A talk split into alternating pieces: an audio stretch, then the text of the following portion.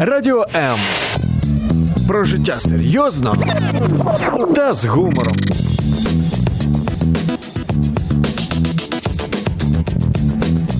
Радіо М.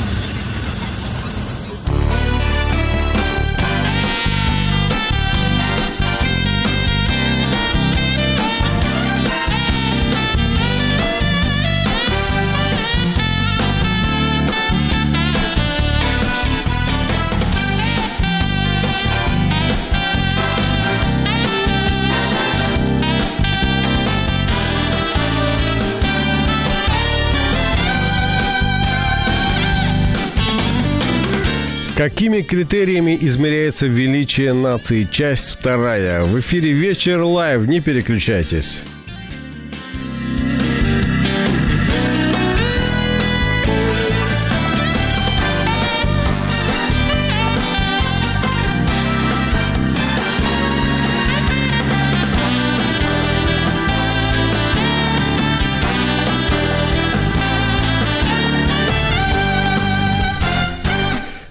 Великой нацией нас делает не наше богатство, а то, как мы его используем. Теодор Рузвельт. Меня зовут Евгений Гольцов. Добрый вечер. Мы продолжаем нашу беседу о величии нации. Мы уже целый час проговорили об исторической составляющей, о том, что же это такое. Но давайте будем двигаться дальше. Аристотель как-то сказал, э, гражданином в обществе в общем смысле является тот, кто причастен к властвованию и к подчинению. Мы уже рассмотрели Древнюю Грецию, Древний Рим, ну, Египет уже не будем трогать. Ну, там и так все понятно. Папирусы, пирамиды сохранились до сих пор. Военное величие. Вот военное величие – это же ощутимая вещь. Ты понимаешь, что на тебя движется какая-то армия, ты понимаешь, что ты либо ей противостоишь, либо не противостоишь. Если противостоишь, то ты можешь победить в сражении, можешь не победить. Э, я э, хочу напомнить, что у меня в гостях политолог, этнополитический аналитик Дмитрий Левусь. Еще раз здравствуйте, Дмитрий. Здравствуйте. Социолог, эксперт по коммуникации Дмитрий Громаков. Здравствуйте, Дмитрий. Здравствуйте. Так вот, военное величие. Ну вот одни завоевали других. Это вообще величие. Можно назвать это величие, Смотря даже оглядываясь исторически назад на тот промежуток. Смотря в чем восприятие. Вот, на самом деле, э, причем некоторые, знаете, из этих вот завоеваний, они же э, ну, все, они закапсулировались, и уже ничего не поменяешь никогда. Ну, вот я, был я в Вюрцбурге, в Германии. Это, в общем-то, Бавария. Хотя, как оказывается, это не Бавария, а Франкония. Вот. И, в общем-то, если так на большом, на таком э, политическом уровне в Германии это воспринимается как, в общем-то, как часть Баварии, то сами э, вюрцбуржцы, они, э, они обижаются, они говорят, мы франконцы. Да? То есть есть... Так что тут некоторые вещи, которые кажутся стабильными, которые кажутся вечными, и это, в общем-то, всего лишь результат какой-то победы, которая произошла в прошлом. Ну, вот-вот. Ровно в этом и разница. Это ну, военно... Не может быть военного величия, да? Могут быть военные победы.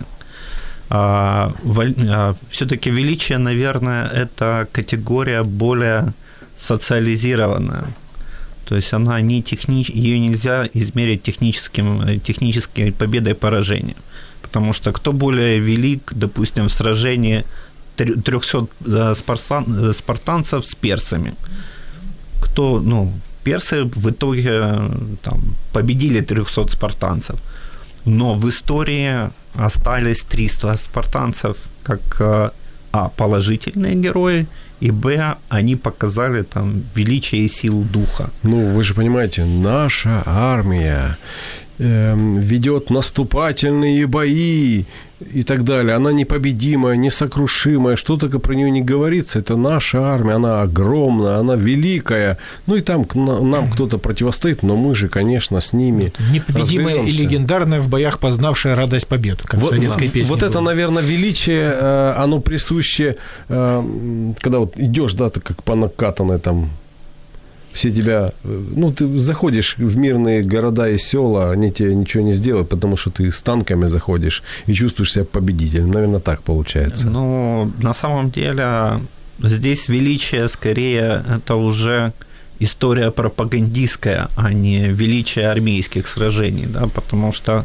говорить о величии там, советской армии в, во Второй мировой войне а, на уровне да, статистики и там, потери и там, количества поражений и цены да. этой победы, ну, наверное, с точки зрения там, генералов и военных экспертов просто смешно, как для западных, ну и вообще мировых, да, потому что завалить э, врага трупами, а, трупами в этом нет величия, и нет величия в этой победе.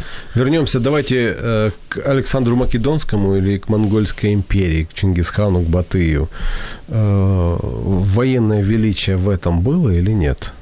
Ну, разумеется, я думаю, было. Тут, опять же, если возвращаться к историческому, то через эпоху военного величия все состоявшиеся нации, они проходят. То есть у всех есть часть, это часть национального мифа военное величие, причем э, у кого-то это там память о завоеваниях предков, ну, она такая достаточно давняя, у кого-то это как память об освобождении или возможности там где-то... От завоевателей. Да, от завоевателей отбиться.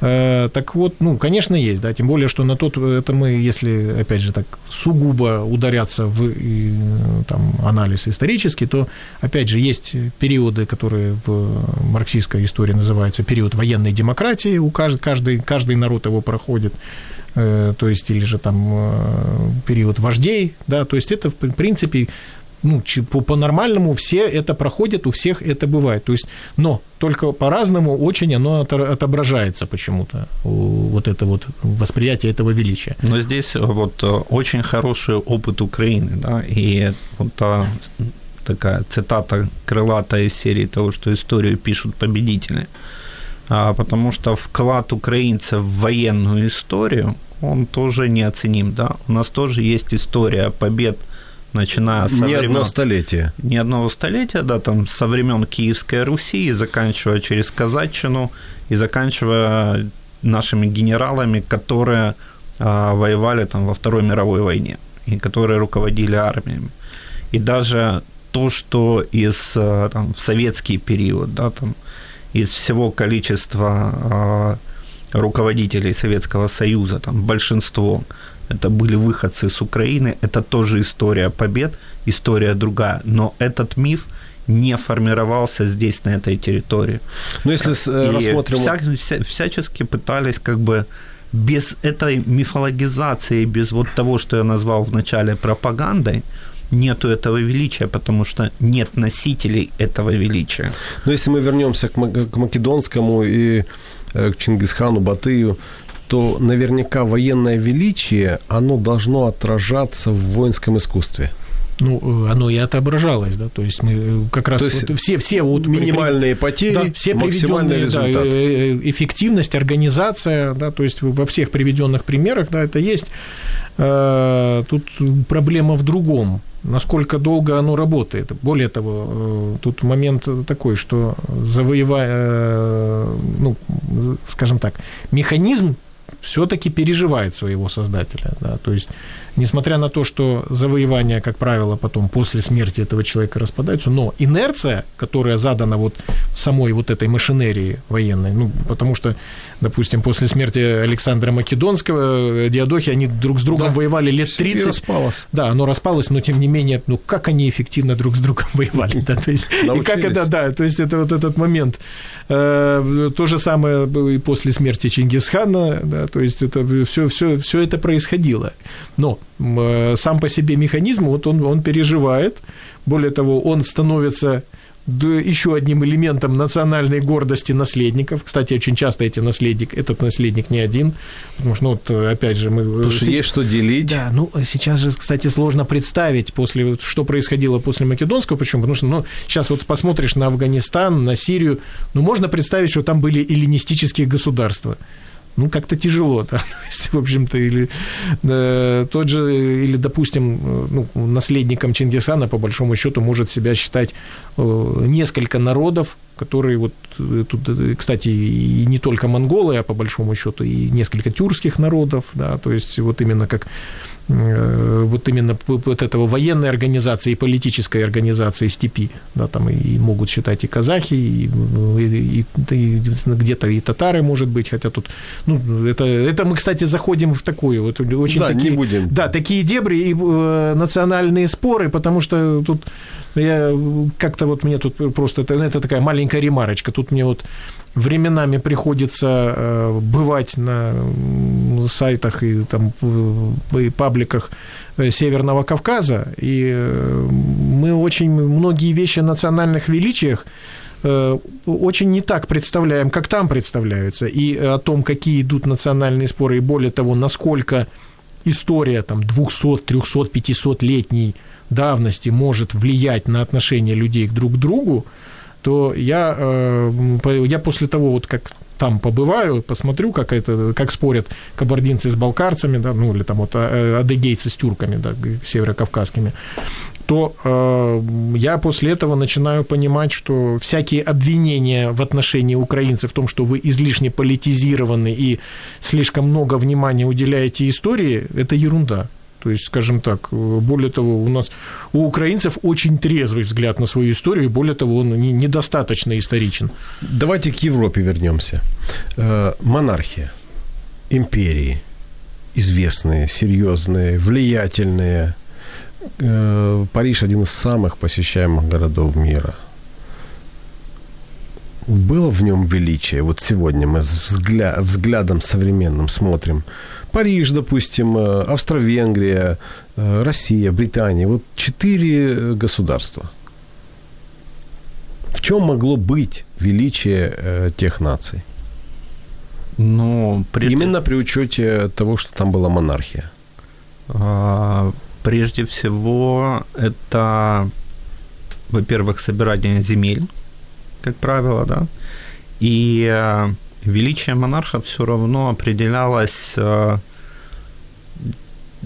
тем состоянием народа и поддержкой народа, которое он имел. Потому что как бы там ни было, но э, в феодальных государствах э, судьба феодала зависела от его коммуникационных способностей и от его способности организовать жизнь в своем феоде, да, на своей земле.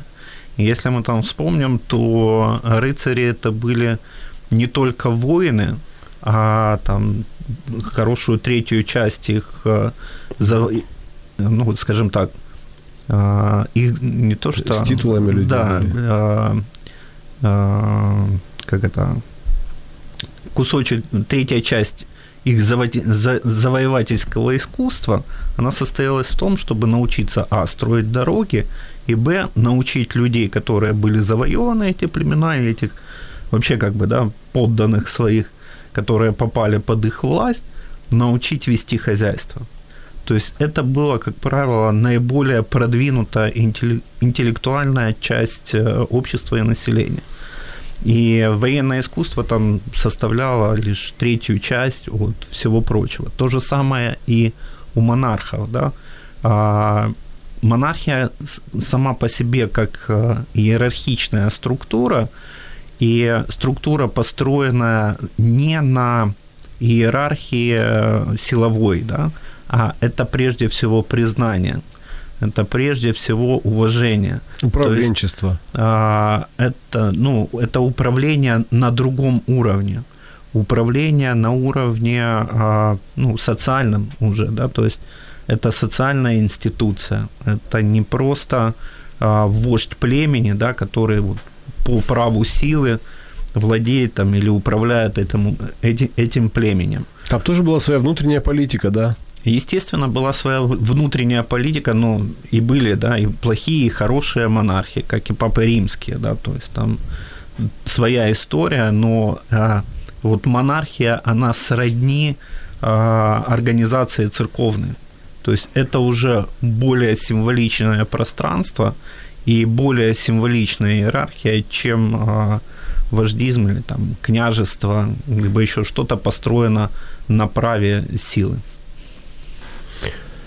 Ну вот чем можно гордиться империей? Вот Допустим, Британская империя, чем она может гордиться? Британская империя может гордиться вполне конкретными вещами. Тем, что в британских отелях в 5 вечера пьют чай, да, ну, образно говоря, по всему миру. Но объективно... С молоком. Э, с молоком, да. Вот это вот как раз именно объективно, я думаю, что знаете, э, ну, скажем так, любая империя на самом деле, э, у нее есть там скелеты в шкафу и откровенные преступления. Да? У Британской империи есть вот голод в Индии середины 19 века так, да, то есть это, это однозначно. Рабы из Африки. Да, раб, ну, кстати сказать, тут, бы, тут уже такой вопрос, то есть на официальном уровне э, власти-то э, британские боролись всегда, с, ну, не всегда, там, с какого-то момента начали бороться с рабовладением. Так что тут такой вопрос неоднозначный, так скажем, как, ну, как это часто бывает, власть с одной стороны там закрывает глаза, с другой, ну, не в этом дело. Э, Британской империи, в принципе, есть чем гордиться тем, что, в общем-то, она стала основой для такого глобализированного мира современного. То есть, э, хорошо это или плохо, ну, скажем так, да. Конечно, для нас было бы удобнее, если бы в мире говорили не на английском языке. Да, Между прочим, самая, самая большая э, империя в мире да. была. Да. Нет, но э, я думаю, что все-таки основной предмет гордости э, британцев это все-таки британское право, защищающее право да, собственности. Британ... То есть это то, что... Называется Castle Doctrine, если не ошибаюсь. Да, то есть это то, что ложится в основу любого законодательства делового этого самого в любой э, системе законодательной в мире, да.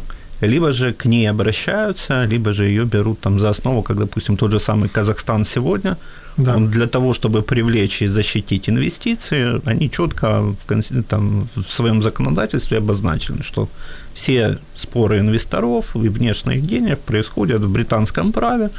Привезли британских судей, которые там сертифицировали уже казахских судей, да, и которые там смогли судить эти разбирательства там, в британском праве.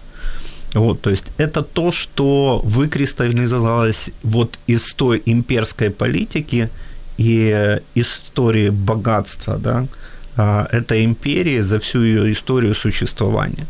И хотя там на сегодняшний день Британия остается всего лишь островом на севере, степень влияния несоизмерима э, со степенью там, их территорий.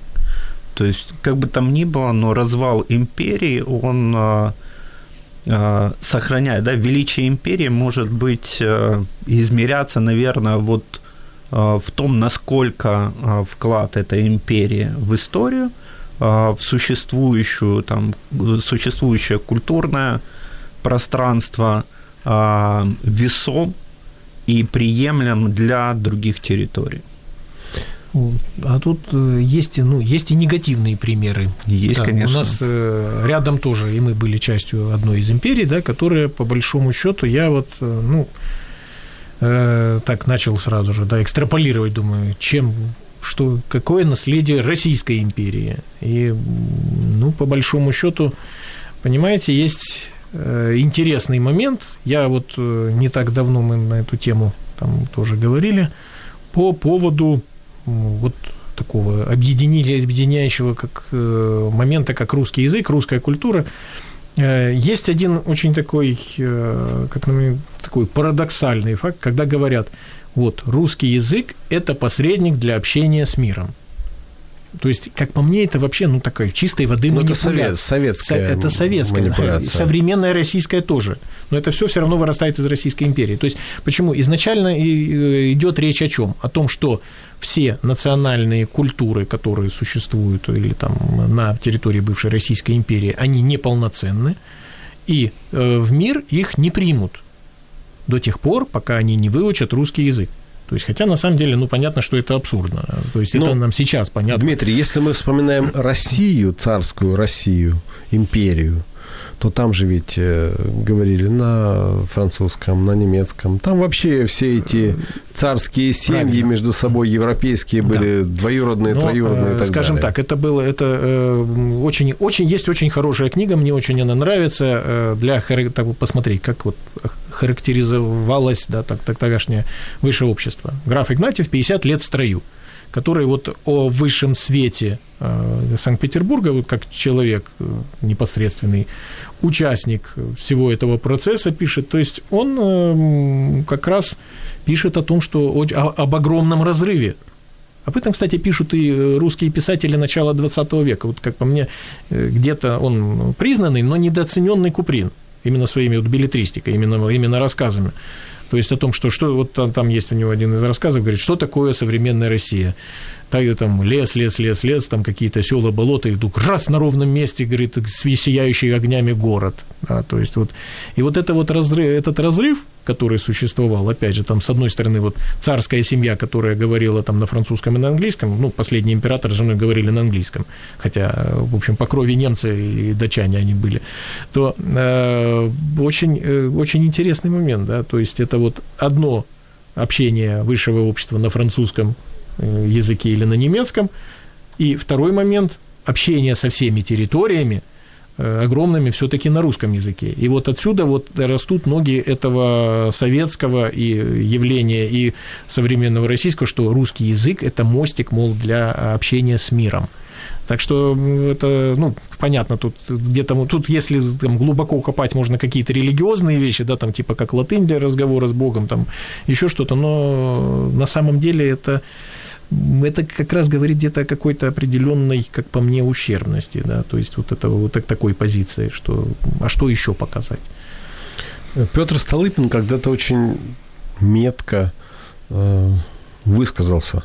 Народ, не имеющий национального самосознания – есть навоз, на котором произрастают другие народы. Это его цитата. Человек э, очень э, высокого полета и очень результативный. Несмотря... Похороненный в Киеве. Ну, тут же на него покушались. Тут же, да. тут же похороненный. Да. Да. Э, поэтому вот монархия империи, казалось бы, величие, да, можно смотреть. Какие-то какие э, империи были великими в одно время Какие-то империи были великими в другое время. Ведь Францию обезглавили. Ничего, пожалуйста, Наполеон пришел, принес какой-то порядок, законы принес, между прочим, он же не был французом, вы знаете? Корсиканец, да, Корси... итальянец. Да, да ну, корсиканец. Кстати, ну, кстати, корсиканец. да, корсиканец. То есть да, все-таки да. не итальянец, но и не француз. То есть вот, вот Махров, кстати, вот конкретный пример. Не было итальянского национального самосознания у корсиканцев, и, да и корсиканское там было разрозненное. И вот махровым цветом вырос герой французского народа. Но пользы сколько принес для Франции? Э, кстати очень сказать, много. очень многие соотечественники считали, что убил полмиллиона молодых людей за пределами Франции, поэтому тоже искажение определенное, операция дальности, операция близости. То есть Вы где-то, зна... правда, где-то посередине оказалось. Вы знаете, сегодня... Но он же был продуктом все равно революции, да? да. То есть он а, как бы порождение порядка в, в хаотичной системе. И... Вопрос в том, допустим, для нашей ситуации сегодня, для Украины, а не появится ли у нас такой Такого, как он ждали там.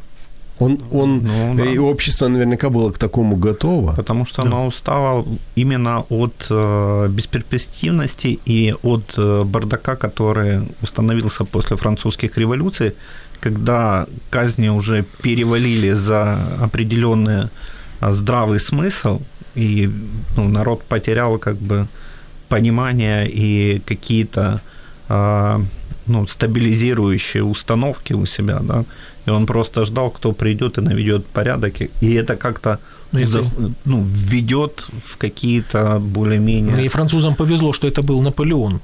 Да, по, по масштабности что... фигуры на самом деле. Я был в э, артиллерийской академии, в которой он учился. Она прямо возле Марсового поля, вот Эйфелева башня, с одной стороны Марсовое поле, с другой стороны эти Елисейские поля. И вот э, нам там рассказывали, что э, он артиллерист, получается, и он же после того, как окончил это артиллерийское училище, он поехал, куда вы думаете? В Россию. Он хотел служить в российской армии офицером. Ну, он же знал французский, мог там общаться нормально. Ну да. Но над ним же насмеялись из-за его маленького роста, из-за его каких-то таких амбиций. Он довольно был амбициозный парень. Ну и что? Ну и получили потом. Хм. Я, кстати, не знал об этом факте. Да, это правда, это исторический факт. И э, я думаю, что, ну, тогда же ведь, ну, какая разница? Во Франции, может быть, не, не так платили, а в России хорошо, иностранные специалисты были востребованы, пожалуйста. Общаться с офицерами и да и с государями, наверное, на Кстати, тот момент он мог. пошла бы история по-другому, он бы еще и героем национально-освободительного какого-нибудь итальянского движения бы стал, если бы в России там вдруг у него вспомнились бы корни, да, там как-то. И, и вот, вот империи, э, они же ведь не насаждали национальное самосознание, ну, скажем, британское на всей империи. Они не могли этого насадить, потому что везде находился свой этнос. Ну, представьте, Индия, Китай, где-нибудь там, ну, в Австралию, понятно, там британцев отвозили. Ну, это зависит, кстати, зависит от империи. Почему? Потому что, допустим, э, с Францией, той же самой, да, ну, вот она при Наполеоне стала называться официальной империей. Кстати, тут тоже другая история. Почему Наполеон так э, не стал восстанавливать институт э, как, монархии. Там, да, монархии короля, да, вот ну, по большому счету. Потому что он бы тогда в глазах, э, с точки зрения вот этого монархического права, он был бы узурпатором. Да, то есть, ну, все, линия пресеклась. Поэтому был придуман новый титул, новый император французов. И, и во Франции эта история совсем другая. То есть во Франции как раз Э, там история с приведением к общему национальному знаменателю, она очень жесткая и жестокая даже. То есть тот же самый Наполеон, он э, построил, строилась система образования осознанно для того, чтобы э, давить все э, вот эти вот, э, ну, так сказать, местные проявления. И давили, кстати, не только же... Ну, унифицировать. Э, унифицировать это все достаточно относительно, да, то есть территории, о которых мы, там, Лонгедок тот же самый, там, территории, о которых мы сейчас говорим, ну, это кажется, везде французский язык, а на самом деле были другие языки, да, был тот же самый прованский язык, там были, там, валоны говорили на валонском, то сейчас даже странно слушать, потому что, ну, валоны говорят на французском, да, то есть, хотя нет, оказывается, есть еще и валонский язык. Бретонцев, которые вообще не на романском языке говорят, а на кельтском.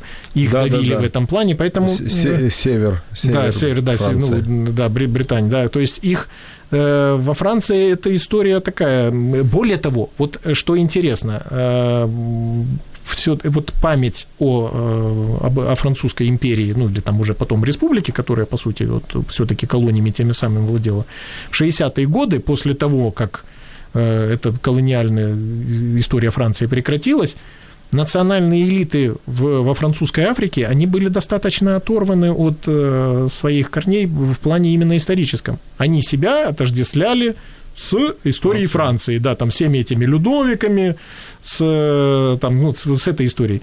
Э, такой истории, например, э, ну, где основа была британского могущества, это Индия, да.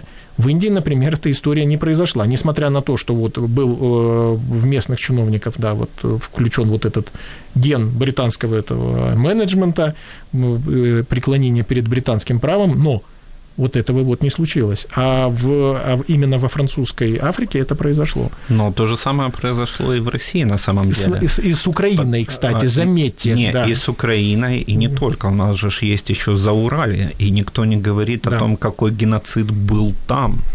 Ермак. А, да, Сибирь. Ермак, ну, Сибирь и все прочее. И вот здесь как раз французское влияние на Российскую империю, оно очень сильно проявилось. Вот ровно в этот подход, это французский подход такого вот жесткого навязывания. Именно через образование, систему образования. Через да. систему образования, ну, даже железные дороги у нас построены все французами и по французской логистике. Ну, тут, зрения. кстати, тоже интересный момент. Еще один есть. Российская империя, как мне один мой знакомый говорит, это, ну, не Россия вообще, Мос, вот Московия с 17 века, это голландско-немецкий проект чисто, да, то есть вот э, статистики э, вот этой вот э, немецкой разведки, да, то есть и где-то это объяснимо. То есть, ну, скажем так, э, вот эти вот привнесения на московские вот эту азиатские корни Э, вот этого европейских проявлений, там, немецких, голландских, французских, они, да, оно вот и, в принципе, где-то и создало что такое Российская империя? Это огромная фактория для торговли с, э, в общем-то, с Востоком, да, то есть вот фактория запад, западных стран по большому счету, если говорить.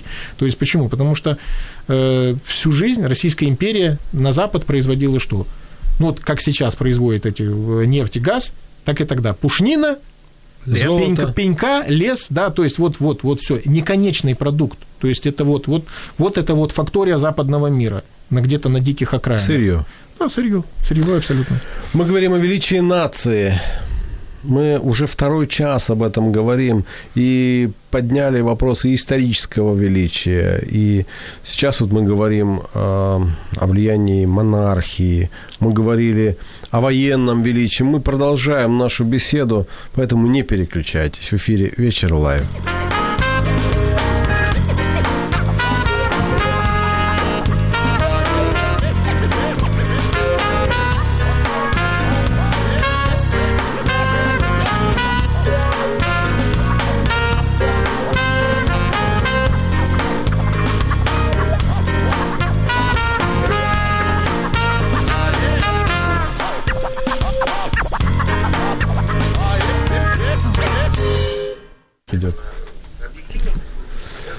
Любовь к своей нации обязывает людей быть признательным к тем народам, влияние которых было полезно для нее. Мы говорим о величии нации. И тут я хотел вспомнить э, о том, что происходило в 1812-15 годах, но не у нас. Это происходило на североамериканском континенте и, э, например, в канадском городе Ванкувере, там, где метро, порт метро Ванкувера, там есть хороший музей войны. И там э, фотографии есть, как горел Белый дом. Тот в Америке, где, где президенты в овальном кабинете сидят. Понимаете, Канаде только 152 года вот было, вот 4, 1 июля праздновал День Канады. Кстати, не независимости, просто День Канады. У них же королева Да. на сегодняшний день каждый канадский гражданин поддан Ее Величество. И вот влияние Британской империи настолько, что они сделали музей. Ну, конечно, канадцы троллят американцев, потому что американцы троллят канадцев. И лишний раз вспомнить о том, что вот мы вам Белый дом спалили. Это, это, конечно, это, конечно, камень в огород, но давайте продолжать наш эфир. Виктор пишет, способность наладить мирное сосуществование с соседями точно один из признаков величия нации. О, кстати, ну, британцы издалека, вот канадцы с американцами уживаются. Ну, вопрос цены этого уживания. Все-таки граждан... Канада Да, это проявление и продукт гражданской войны в Соединенных Штатах, по сути-то. И в чем суть э, троллинга американцам, а- американцами канадцев? Ровно в том, что они сказали, пока мы воевали, вы спрятались под юбкой королевы. Ну, а знаете, они вообще считают, что Канада это переводится с, э, со старых этих... э, С местных наречий. Да, с местных наречий, как село, Канада. Ну, в общем, отчасти это хорошее, мирное, красивое село. Давайте перейдем, у нас не так много времени осталось. Я уже хотел и о научном величии поговорить, но, тем не менее, научное наследие все-таки, наверное, багаж, который остается. Вот можно говорить о научном величии. Можно, э, можно, но, опять же, э, очень часто это бывает переоцененно. Мы вот сейчас э, видим... Я думаю, это очень индивидуально. Все-таки нет научного величия нации. Да? Есть какие-то научные, скажем, лидеры, ну, даже не лидеры, а гении, да, которые привносят свой вклад в науку, потому что наука, по сути, это не, она не принадлежит нации или национальной, она э, мультинациональна. Это некий свой мир, свой этот самый э, глобальный, да, который является достоянием всего человечества. Поэтому говорить о научном величии какой-то там страны или какого-то народа я бы не стал. Это ну, для меня не совсем корректно. Ну, я на самом деле не совсем соглашусь. Почему? Потому что э, все-таки для того, чтобы нау- успех науки в одном каком-то конкретно отдельно взятом месте было, да, там в какой-то стране, э, должны быть условия. И вот э, если есть эти условия, если воспитана научная школа, тогда это, это происходит. Э, Если смотреть на то, это абсолютно правильный посыл, что это все-таки там над, э, такое наднациональное явление наука, по большому счету, то э, все равно, да, люди, концентрация науки происходит в том месте, где комфортно, где этим занимаются. Где условия для этого Да, создаются. где условия для этого. И тогда, и тогда э, российский социолог по происхождению коми Петерим Сорокин переезжает в 19 году в Америку и за полгода, выучив английский язык, становится родоначальником социологии, социологии да. США. Да? Даже вот, казалось Даже, бы... Ну, это, не, это, просто а эмпирическая да, социология. эмпирическая социология, да. И это, кстати, это, кстати, очень показательный момент, да, о чем говорю. Не, это не, не, не технарь, да, не, не физик, не ну, этот, да. тем не менее, да, даже, вот, даже в таком плане. То есть это очень такой интересный момент, я, кстати, вот с э, тем замечанием по поводу того, наладить отношения, я согласен. Но суть, опять же, в чем? Что для того, чтобы налаживать эти отношения, да, все-таки должна быть такая достаточно э, дальняя, такая древняя и в определенном смысле кровавая история. То есть э, вот эти и, миф, и мифы, кстати, о величии должны быть. То есть э, нации без мифов о величии не существует. Ну, мы даже вот если сейчас посмотрим на какой-нибудь, ну, там, посмотрим на Голландию, да, там, Бенилюкс.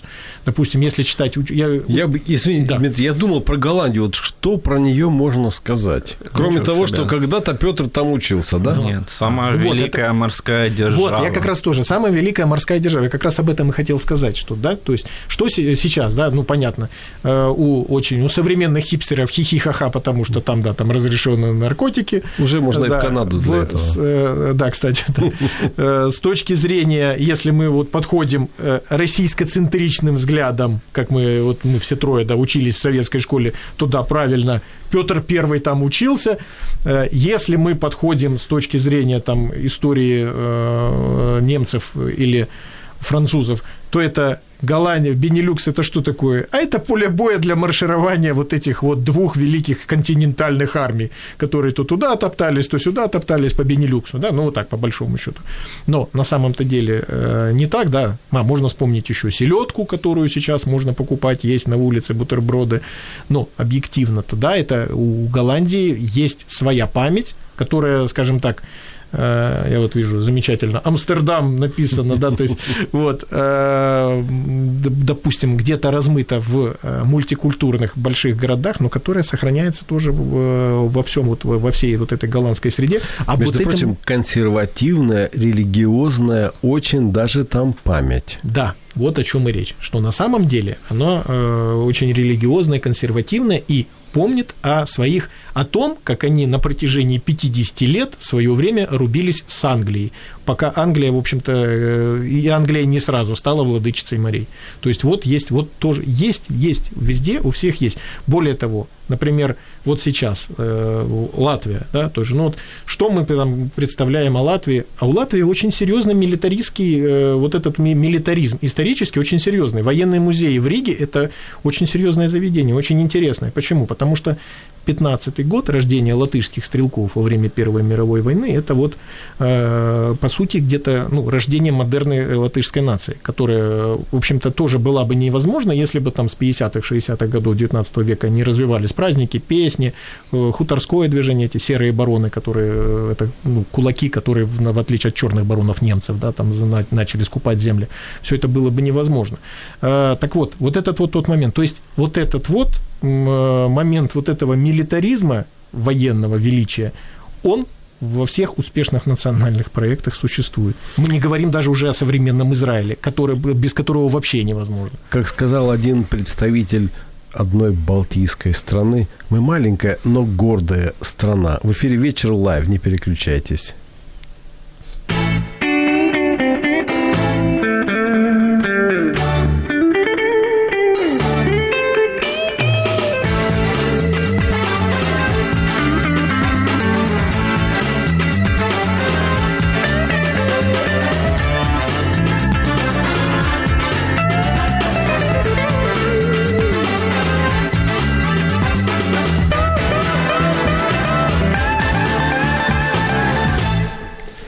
Государства, существовавшие с 1922 года по 1991 год на территории Восточной Европы, северной части Центральной и Восточной Азии, сверхдержава.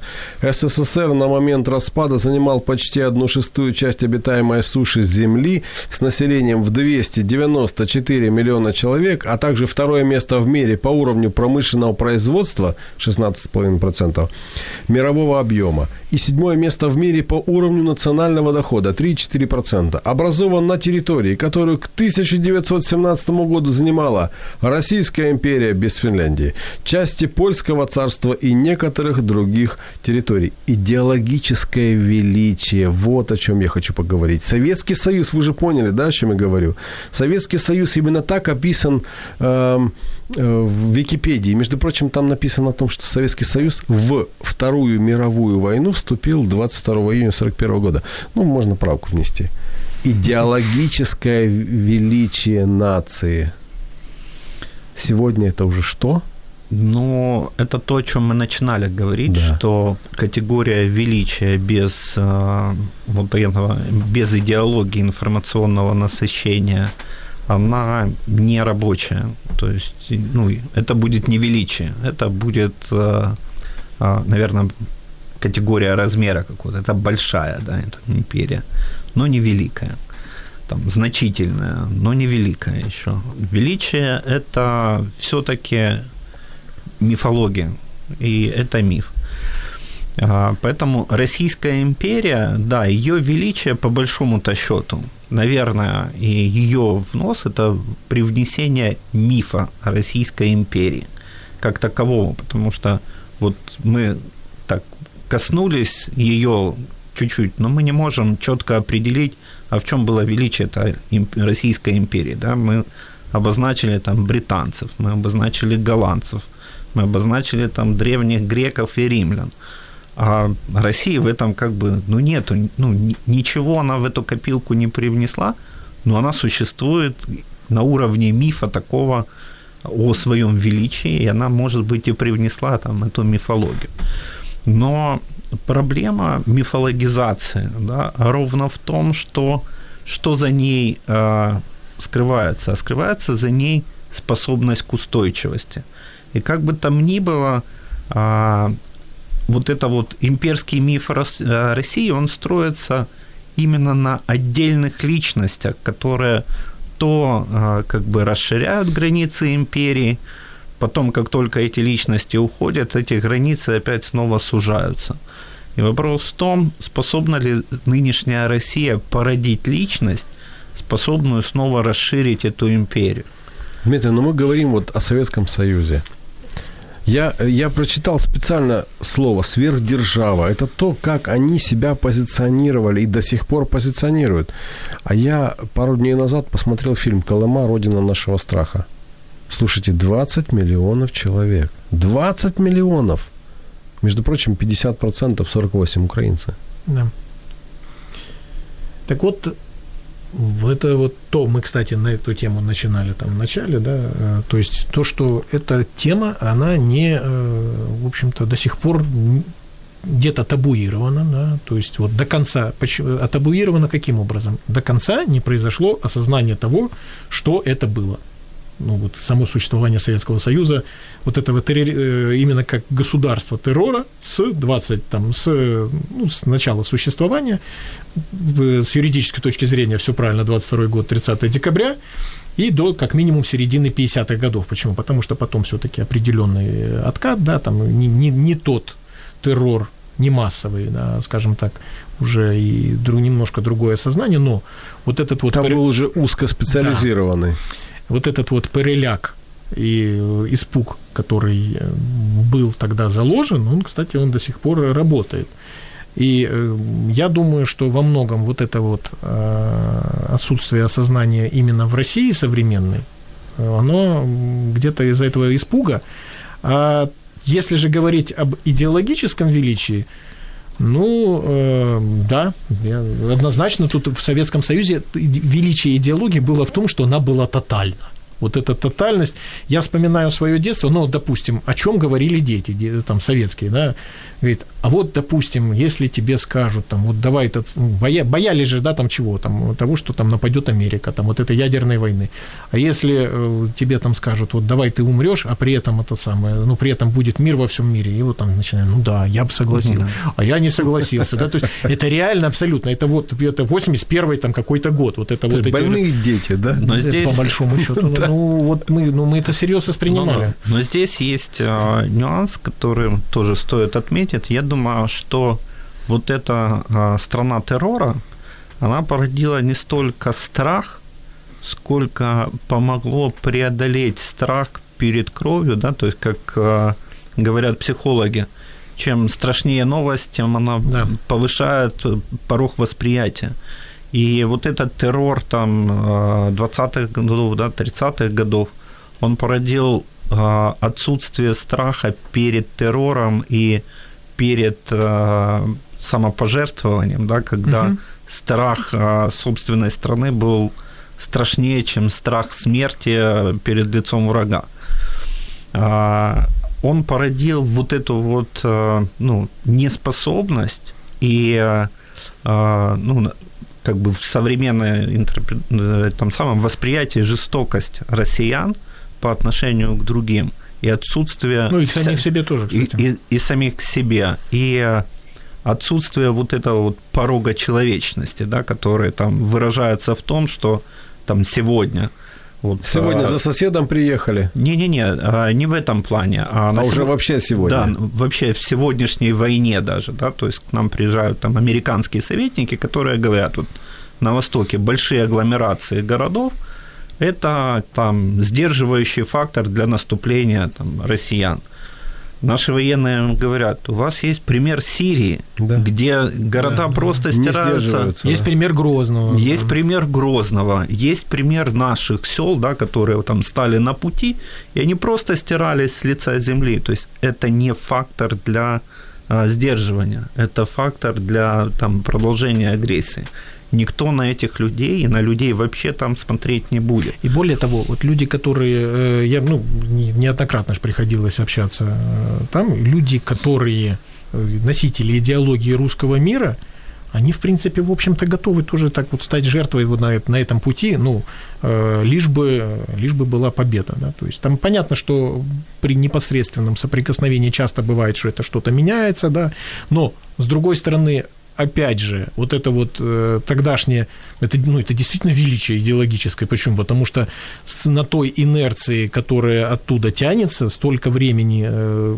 люди, э, и она, более того, самовозобновляется. Понятно, что если бы не было постоянного влияния со стороны российского телевизора, этого бы не было, да, то есть оно бы э, гасилось бы, уходило, но это есть, есть пропаганда, но, тем не менее, ну, мне один из наших э, там, выдающихся современных журналистов пример рассказывал, он приехал на микро микрорайон Восточный в э, Мариуполе сразу после обстрела градами, когда 40 с лишним человек за один раз погибло. И, значит, там такой стихийный митинг, и один дедушка местный орет, вот, это вот украинцы обстреляли. И говорит, я включаю у себя на телефоне компас. Говорит, где? Говорит, вот оттуда прилетели. Правильно? Говорит, это что? Это Восток. Правильно? Восток. Смотрим. Все. Откуда? Где там украинцы? Это же вот эти прилетели. А они развернулись на фронте, говорит. И я понял, ну, говорит, после этого, говорит, ну там, а там по воронкам же видно. Говорит, я понял, после я выключил телефон, и после этого понял, что все, я вот здесь разговаривать не смогу. Стандартная ситуация. Я вот буквально из счастья приехал в среду. Подобные вещи тоже. Там вот стоят позиции, э, оттуда прилетают. Нет, это, в общем, с другой стороны, люди лепят, что попало. Ну да, ну вот в трехизбинке, сейчас я извиняюсь, что это самое, ну тоже трехизбинки, конкретный разговор. Э, нашим военным при нас говорится, уходите отсюда, вы уйдете, здесь не будут, по нам стрелять не будут. Вот у меня дети живут в Луганске, там не стреляют. Блин, так правильно, потому что по Луганску украинская армия не стреляет.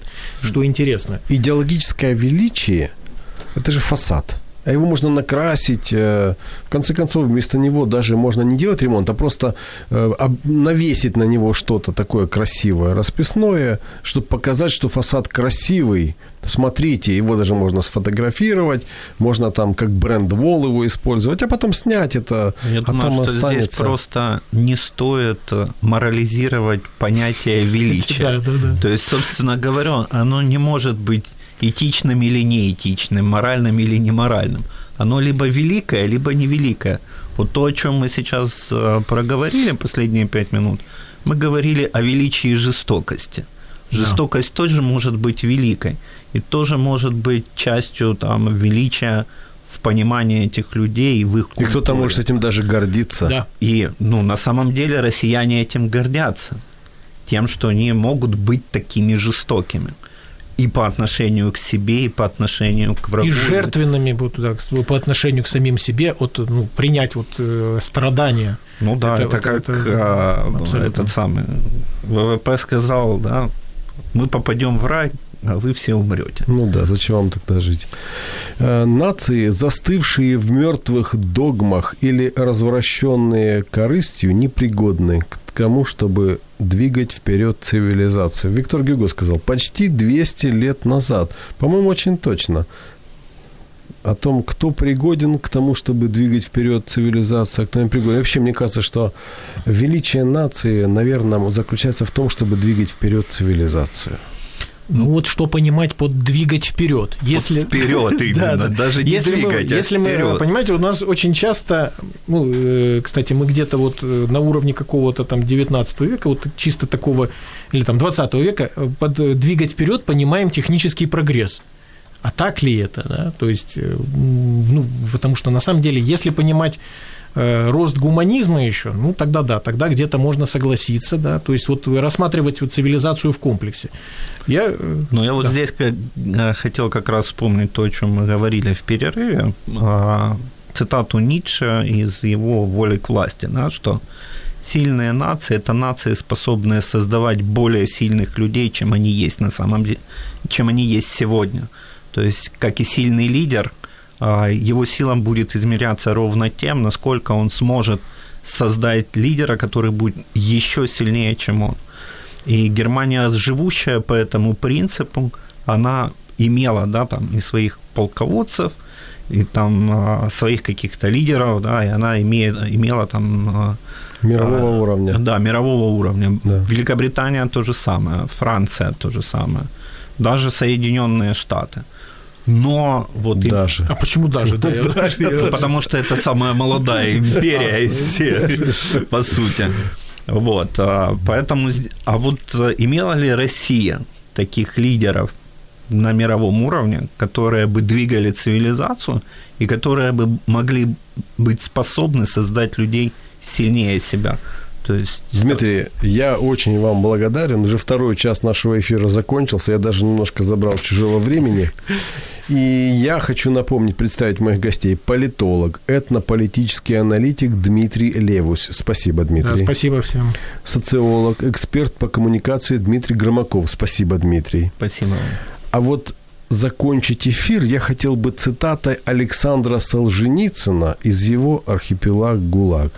Великая ли мы нация? Мы должны доказать не огромностью территории, не числом подопечных народов, но величием поступков. До новых встреч! Каждый день наполняют нашу жизнь своими заботами. И, казалось бы, в этой жизненной суете мы растворяемся, не оставляя следа. Но это не так. Мы совершаем поступки. Что нами движет и куда мы идем? Один из вечных вопросов, на который мы ищем ответы в передаче «Вечер Live». Меня зовут Евгений Гольцов. До встречи через неделю.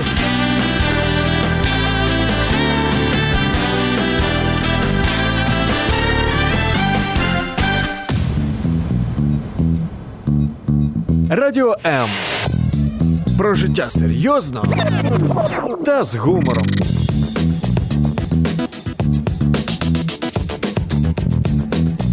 Радіо М.